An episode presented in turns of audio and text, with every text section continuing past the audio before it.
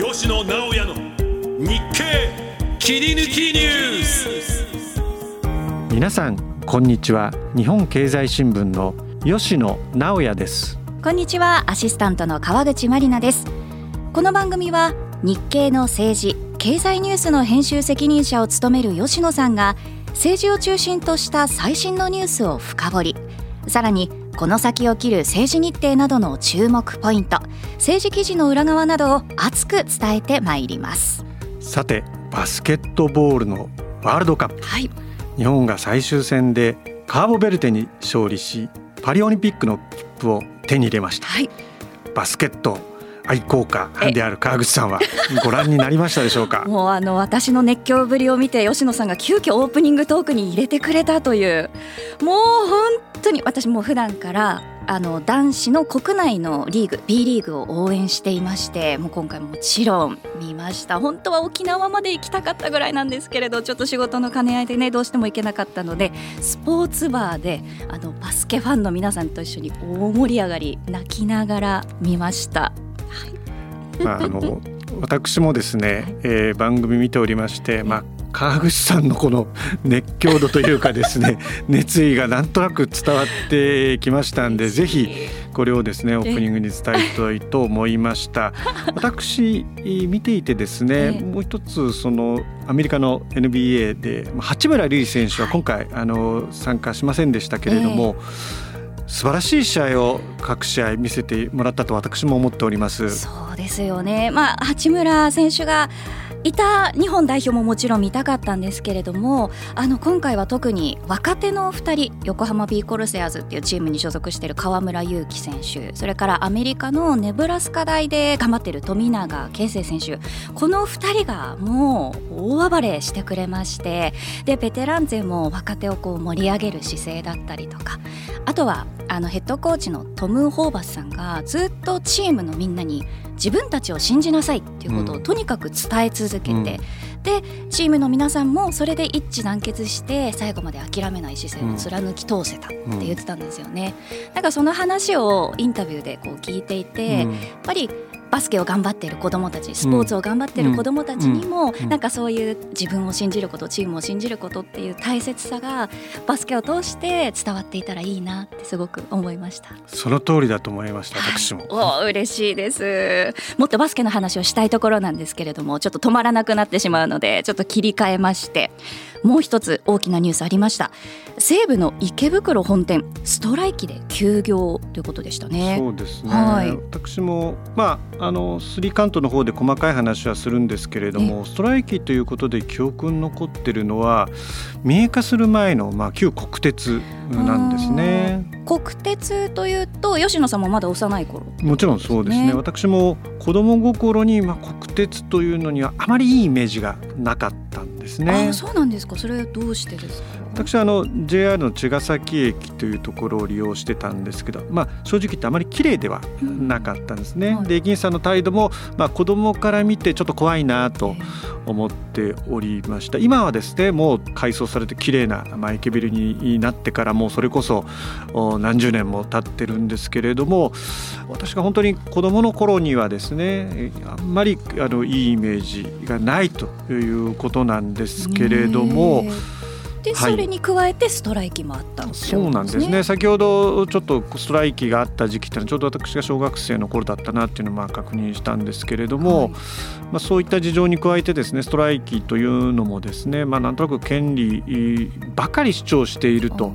もちろんそれは権利としてですね、え。あのあればそそれはまあ行使して当然なんですけれども、まあ、日常のですねそういったあの、まあ、我々の感覚というかですねから比べるとなんとなく違和感があったっていうのは正直なとこです。でその後国鉄が民営化されて JR になったということですよね。はい。これはまあ中曽根内閣の頃の大改革でですねこれ本当にどうなるのかなと思ってこれもあまり政治的な事情経済的な事情当時はバックグラウンドですあまり深くは知らなかったんですけれども、まあ、駅もきれいになったですしサービスも格段に良くなってですね、まあ、これはやっぱり民営化というのは素晴らしいんだなというのがその時のまあ正直な思いでした。やっぱり民営化されたことで大きく変わったっていうことなんですね。私はですねやはりその、まあ、競争ですよねで国鉄ですと、まあ、国が関与するんで、えー、そういった意味での競争の意識というのはまあ希薄だったと思うんですけれど、民営化になったことによって他の施設との競争もありますから一区間の値段をどうするかですとか距離の値段をどうするかサービスをどうするかを含めてですねやはりいろいろ考えていく中でやはりサービスというのは極めて重要なので、まあ、その辺民営化の効果、功績っていうのはまああったと思いますね。はいそごう・西武のお話後ほど3カウントで取り上げてまいります。この番組は日本経済新聞社の提供でお送りしています。今週の日経ニュース3カウント。この時間は8月29日から9月4日までの日本経済新聞の記事の中から注目ニュースを3カウントでお伝えします。まずはこちらですセブンアイそごう・西武のアメリカのファンドへの売却を発表。セブンアイ・ホールディングスは今月9月1日付で百貨店子会社のそごう・西武をアメリカの投資ファンドに売却しました。セブンアイ・ホールディングスは不採算事業を売却し中核のコンビニエンスストア事業に経営資源を集中します。さてこのニュースではそごう・西武・ローソンのストライキ話題となりました。大手百貨店でのストライキ61年ぶりなんですね吉野さん。そうですね。1962年以来ということなんですけれども、えー、日本の労働組合は会社の方針に協力してそれに引き換えにですね雇用の維持を図ってきたという歴史があります、はい、今回の件もですねセブンアイの経営側と労組の調整がまあ難航してですね、まあ、労組は売り場構成や雇用維持などを懸念してですね売却先送りを求めていたんですね。あの今回のケースでも話題になってますけれどもあのアメリカの投資のファンドなどあの物言う株主ですねいわゆる、うん、企業の価値を向上させるために事業の組み替えなどを一段と求めるようになっていると。うん、で今回の件も経営側が株主の要求を優先したということで社員や地域社会などとの間に摩擦が生じてしまったというこういった理解でいいんでしょうか？はい先週のまあ配信でですね、えー、弁護士で作家のまあ藤島慎さんがですね、はい、会社は誰のためのものかといったようなまあ論点でですねお話しされてたと思います。えー、セブンアイはですね株主利益のためを貫いたまあ売却判断だと思います。まあ一方でですね今回のそごう・西武の問題は株主だけじゃなくてですね多様なステークホルダー、まあ、利害関係者との関係についてですね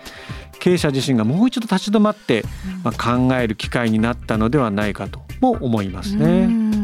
この先この労組との関係がどうなっていくのかどんな展開になっていくのかっていうのがあまり見えないんですがいかがでしょうか？セブンアイは売却後も雇用を維持する、まあ、意向を示していましたが、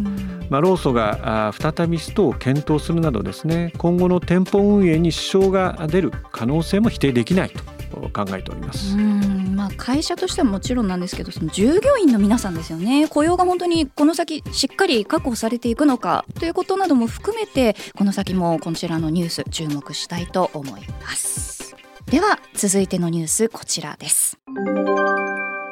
ガソリン最高値更新。円安の影響8割。原油高要因上回る。先月31日ガソリン価格が15年ぶりに最高値を更新しました。去年2022年からの価格上昇を分析すると為替の円安が上昇分の8割を占め原油高要因を上回ることが分かりました。日銀が金融緩和を続ける限り円安基調は続くとの見方は多く政府与党は補助金制度を年末まで延長し価格高騰を抑える方針です。さあ吉野さんガソリン高が止まりません。特に車が欠かせない地方ですね。生活に直結する問題となっています。世界は2022年に急激なガソリン高に直面しました、はい。ロシアのウクライナ侵略で原油価格が上昇したことが影響したんですね。すでに米欧先進国はガソリンの高騰局面から脱してます、はい、逆に日本ではガソリン高が続いているという状況なんですね。それはなんでなんでしょうか？日本のガソリン高の背景にはですね円安要因があります、はい。原油を輸入に頼っているので円安の進行はですねガソリン価格の上昇につながるわけです。はいうんまあでもガソリンなどの値上げやっぱり家計とか企業にとってもね大きな負担となります。例えば車での遠出を控える動きが進むとなると個人消費の冷え込みにもつながるということにもなります。政府も対策を打ち出しましたね、うん。岸田首相はですね9月末に期限を迎えるガソリンの、まあ、ガソリンの元売り各社への補助金についてですね、はい、年末まで延長しガソリン価格を175円の水準に抑制したいといったことを考えております。まあ、政府の補助金で価格を抑えられるということなんですけれどもでも原因となっている円安ですよね。この先どうなるでしょうか？そこポイントですね、補助金をいくらしてもですねこの為替要因が大きいので、はいまあ、この補助金の効果というのは極めてまあ限定的ですし、えー、まあ、もう一方前回ですかね前々回いわゆるマーケットを歪める要因にもなってしまうんですね。ガソリンが高騰すれば例えば車を乗らない、はい、車を乗らないんであればガソリン車ではなく再生エネルギー、まあ、電気自動車といったようなことをおそらく車のメーカーも考えますし、えー、この補助金によってですね実はガソリンの販売量というのはですね増加に転じちゃってるわけですね。まあ、明らかにマーケットメカニズムのこう歪みというのは出てますんで、はい、やはり持続可能な経済、まあ、その先の成長を考えるとですね、はい、この補助金というのはあくまでも一時的でそれ以上これが日常的というか恒常的になってしまうとですねこれはマーケットにやっぱり歪みが生じてしまう。先ほどの JR 旧国鉄の話をしましたけど、えー、やっぱり民間企業がですね適正なマーケットで、えー、競争しないとですね、うん、こういった形で政府が強く関与してしまいますと必ず副作用があるということも一言言っておきたいと思います。こういうところにもつながるんですね。なんかちょっとこう複雑な状況にはなってますけれども、これから先もしばらくは円安にも目を配っていくことになりそうですね。では次のニュースこちらです。ビッグモーターの不正をめぐり金融庁は損保ジャパンの責任追及へ。ビッグモーターによる保険金不正請求問題で金融庁から報告徴求命令を受けた損保各社は先月8月31日までに報告書を提出しました。焦点は不正の疑惑発覚後唯一取引を再開した損害保険ジャパンの対応です。取引再開時に不正の可能性を認識していたことが判明しており金融庁は責任や認識度を厳しく追及する方針です、金融庁が損保7社に報告を求めたということなんですがその中でも損害保険ジャパンが注目されているということですね。損保ジャパンはビッグモーターと親密な関係にありました。多くの社員をビッグモーターに出向させてたというところがそういう形にまあ言われているんですね、はいえー、このビッグモーターによる損保ジャパンの自動車保険の取り扱いも目立っていたんですよねビッグモーターは年間およそ200億円の保険を取り扱っていました。その6割ほどが損保ジャパンだったんですね。はい。さらに損保ジャパンは保険金の不正請求などの疑惑発覚後に取引を再開していました。他の損保が、まあ、疑念が拭えないと取引を停止しました、えー、金融庁は不正を認識していなかったかどうか損保ジャパンへ報告を重点的に求めてるんですけれども、えー、先週の報道を見てるとですね内部の発言もポロポロ出てきてますので、はい、なんとなく事態がまあ動いてるなという印象が伺えます。これはもうあのコンプライアンスに関わる問題ですよね。ある金融庁の幹部は不正を見抜けなかったのか認識しながら目をつぶっていたのかで重大性は全く異なると指摘してますね。そこを厳しく追求していくというわけですね。先週の配信で弁護士で作家の牛島慎さんが強調していたこのコーポレートガバナンス。こちらとはやっぱり相入れない事態となってるわけですよね。一般の企業も当然そうですが保険会社は国民の大切な財産を運用しており信用が命脈ですね、はい、ビッグモーターとの関係を優先しもし不正を認識していたとしたらですね、まあ、これは重大な問題という指摘がまあ起きても当然だと思います。うん、はいしっかり厳しく追及できるのかどこまで明らかにできるのかという今後の金融庁の対応にも注目したいと思います。以上日本経済新聞から注目ニュースを3カウントでお伝えしました。今週のフォワールキンさて岸田総理が5日から ASEAN の関係首脳会議に出席するためインドネシアのジャカルタを訪れその後インドに移動しニューデリーで G20 首脳会議に臨みます。吉野さんこちらのニュースに注目されているということですね。この ASEAN 関係首脳会議 G20 首脳会議がなぜ重要、5月に広島で開いた主要7カ国首脳会議サミットとの違いがあります。はい。まあ、違いというと3カ国が増えるっていうこともありますけれども今回中国の首脳も参加するということですね。はい。ASEAN 関係首脳会議には中国の李強首相、はい、G20 首脳会議には通常はですね習近平国家主席の出席がまあ見込まれていたんですが、え先週の報道によるとですね、うんうん、この G20 首脳会議に習近平国家主席がまあ来ない欠席するんじゃないかという情報も流れてるんですね。そのまあ背景として一つは中国のライバル国であるインドでの開催。えー、でもう一つはですね、はい、やはり米中関係というのはまあ対立したままなので、バイデン大統領とですね、はい、接触を避けてる。で私はもう一つさらに付け加えて言うならばですね、はい、中国経済。これ苦境です。はい中国経済を牽引してきた不動産。これがまあ穏やかじゃないんですね。これは日経の報道先週来報道を読んでいただくと分かるんですけど極めてリスクがある。つまり債務超過懸念が浮上しておりまして、まあ、そういった国内の不満が高まりそうな時にですね、まあ、海外でにこやかな表情もしくは海外の首脳とですね、まあ、協議する場面が国内に流れるのかいいのかどうかこれら複合的に考えてもし欠席するんであればまあそういうことが当てはまるのかなということを今推察しております。来だったら日中の会談がジャカルタとかニューデリーで行われるのかなっていうお話もありましたけれどもちょっとじゃあ今回もしかしたら厳しいかなっていう形なんでしょうか？まあ、日中関係というところで言うとですね、えー、まあ、岸田総理は日中関係、えーまあ、日中首脳会談を探りたいということはあのその通りなの。でですね、はい、例えば8月30日にはですね自民党内で中国とのパイプが太い、えー、と言われている二階俊博元幹事長と会談してですね、はい、日中関係に関して意見交換をし、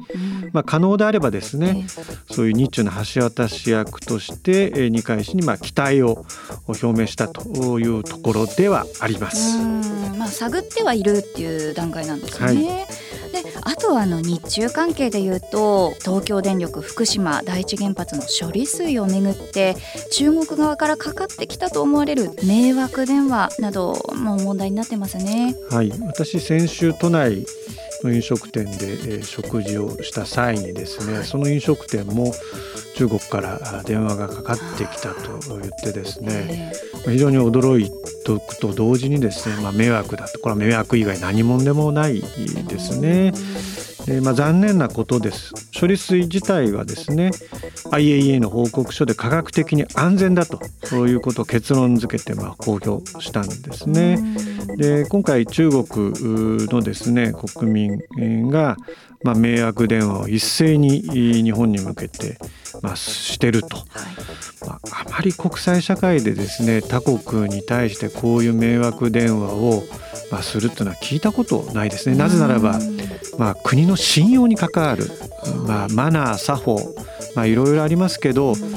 政治的な立場はことにしてもですね私はこれは作法とかマナー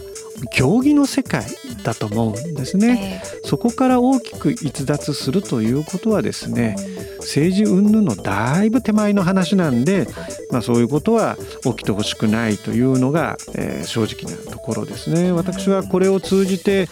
中国にとっても必ずしもいいことじゃないんですね。政府が関与してるか関与してないかというのは知るとこじゃありませんけれどもこういう動きを黙認するということです。はですね国の信用に関わりますしやっぱり中国って異質だなと思われることは私はいいことではないというふうに考えております。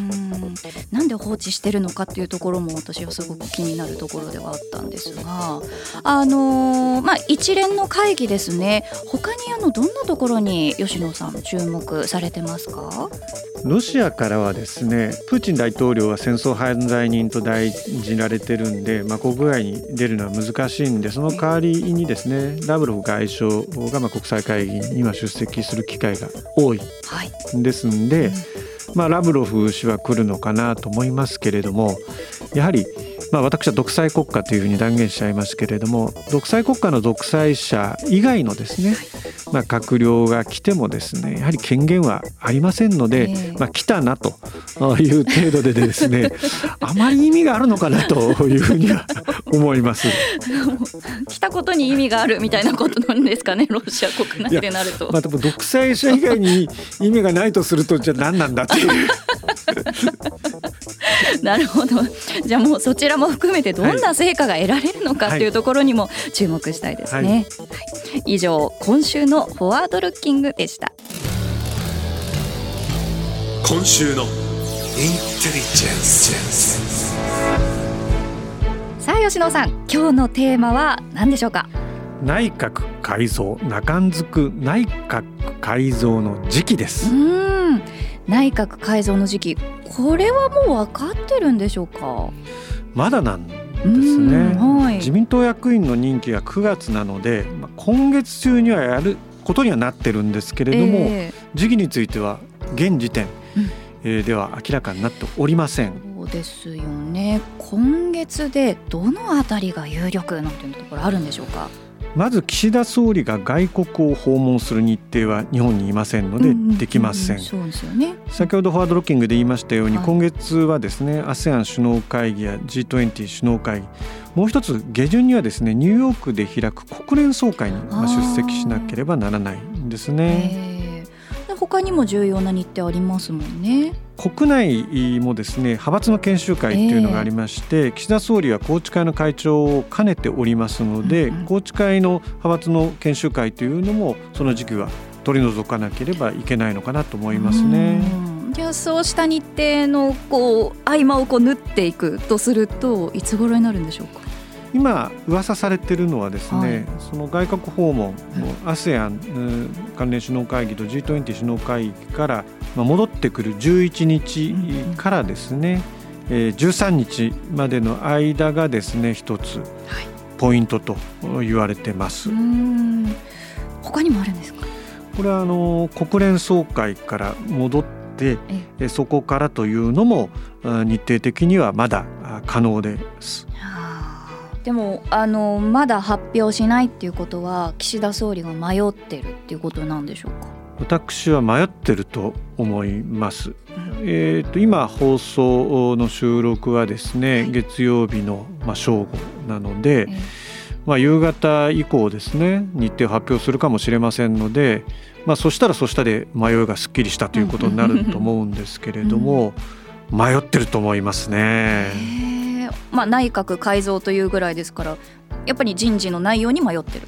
まあ、これは大きいと思いますね。はい、やっぱり人事をするときには目玉というのをですね、えー、作って、うんうん、この目玉によって、まあ、いわゆる内閣支持率がですね、上昇することを思い描くと思います、うん、ですのでこの目玉人事というのをまだ決めきれてないのかなというのも一つあります。のも一つ、うん、他にも迷うことがあるってことですね。ここからがですね特に今回の内閣改造についてはですね密接に絡んでくるので、まあ、ここにインテリジェンスをかけたいと思いますね。何でしょうか。つまり改造の後にですねもし衆院を解散するんであればですね、やはりちょっとお魚みたいな言い方で恐縮ですけれども、鮮度がある方がいいですよね。そうですよね。はい。例えば2021年の衆院解散というのはですね、えー、岸田さんがまあ自民党総裁選に勝ってすぐやったわけですね。はい、で実は当初言われてた時期よりも前倒ししたんです。で前倒ししたことにこうサプライズがあって、まあ、結果もですね対象したんです。じゃあ解散を検討しているとなると内閣改造の日程ますますどうなるんだろうっていう気持ちになってきます。その通りです。さっき鮮度という言い方をしました、はい、改造と衆院解散の時期はですねもし鮮度を考えるんであれば長いより短い方がいいに決まってるんです。えー、えー、じゃあつまり下旬もあるってことですか？これは迷ってると思うんですね、はい、岸田さんはあの総理はですね、はい、解散の時期についても相当迷っていると思います、はい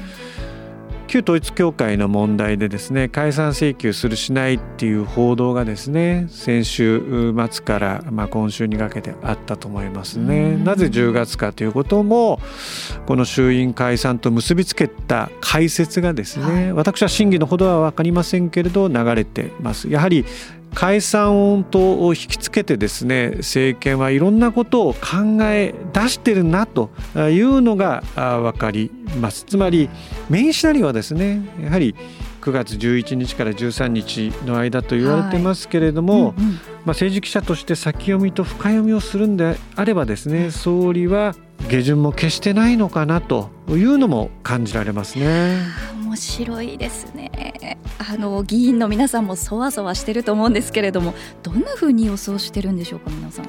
10月22日投開票の補選があるんです。はい、これ、えー、補選だけでやるというのも一つのシナリオなんですが例えば衆院選挙衆院補選についてはですね衆院選と一緒にやってもいいんじゃないかと言ってですね、はい、身構えてる議員もいます。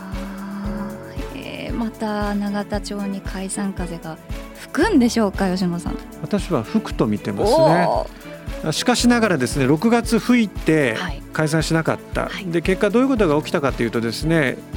岸田内閣の支持率下がった要因っていくつかあるんですけれども、えー、私は解散するんじゃないかと思って解散しなかった場合は、解散できなかった。決断できなかったリーダーという、まあ、レッテルがですね、はい、貼られて私は支持率の押し下げ要因になってると思うんです。えー、つまり今回もし解散風を解散風吹くんですけど、うん、それを総理自身が止めて止めないとですねどんどんどんどん風が強まってきちゃいますんで、強まることを放置するんであれば、結果的に解散できないとまた同じことが起きちゃいます。つまり、解散できなかった首相、決断できなかった首相、それは求心力にはよくありませんので、改造の時期改造の顔ぶれを見ながらですね、岸田総理何を考えてるんだということも推理推測したいと思っております。先読みして深読みしてまさにここからが吉野さんたち政治記者の皆さんの腕の見せ所というわけですね。はい。今後ねどういった動向になっていくのか日経のコンテンツで皆さんもチェックしていただければと思います。今週のインテリジェンスのコーナーでした。さてエンディングです。今回の話で何が印象に残りましたか？はい。やはり最後の内閣改造のお話ですね。どうなっていくのか非常にあの気になるんですけれども。あのこの内閣改造それからまあ解散に絡んで吉野さん何か他にも気になることってありますか？はい。9月2日にですね国民民主党のまあ、代表選がありましてですね、はい、玉木さんがまあ再選されたんですね。玉木さんはまあ、与党と協調してですね政策実現を目指すという立場です。まあ、予算案もですね、まあ、賛成した時もありました。えしかしながら政権入り自らは閣僚にはならないということも表明しておりますが、ええ、まあ、政治家はですね本当のことを必ずしも言うとは限らないというのが 私のまあ経験則ですのでですね、はい、国民民主党の玉木さんの動向にもですね、まあ、目を配って注意をしたいなと思っております。あもう大きな動きがあれば非常にこうなんか転換点というか大きなことになりそうですよね。連立の枠組みの話になるとですね、えー、これはまあ政治そのものが変わります、はい、今自民党と公明党の自公連立政権でしてですね、うん、まあ政策で時にはあまあ意見が若干異なることもあるんですけれどももう一つ加わるというような事態になればですねこれは大きな話になる。えー一つはサプライズとしてですね内閣改造で、えー、いきなり閣僚が出るんじゃないかと。つまり国民民主党から閣僚が出るんじゃないかという噂もですね、これはずいぶん前ですけれども、えー、永田町にはありました。はい。その点について、えー、再選した玉木さんはですね、まあ、否定したんですけれども、はいえ。ーそんなことになればですねもうこれはまあ本当に政治ニュースとしては大きな話ですし、えー、まあ、解散の時期もですねこれで近づくのか遠のくのかというところの、まあ、要因もですね前提となる話が変わってきちゃいますので考え方含めですねこれはドラスティックな展開がになってしまうということです。はい、そのあたりにも注目していきたいと思います。さて吉野直也の日経切り抜きニュース。この番組はアップルポッドキャストや Spotify をはじめ各種ポッドキャストサービスで配信しています。最新の配信を聞き逃さないためにも番組のフォローをお願いします。また番組を聞いて元気になったためになったという方は番組の評価とフォローをお願いします。それでは皆さんまた来週お会いしましょう。吉野直也と川口まりなでした。この番組は日本経済新聞社の提供でお送りしました。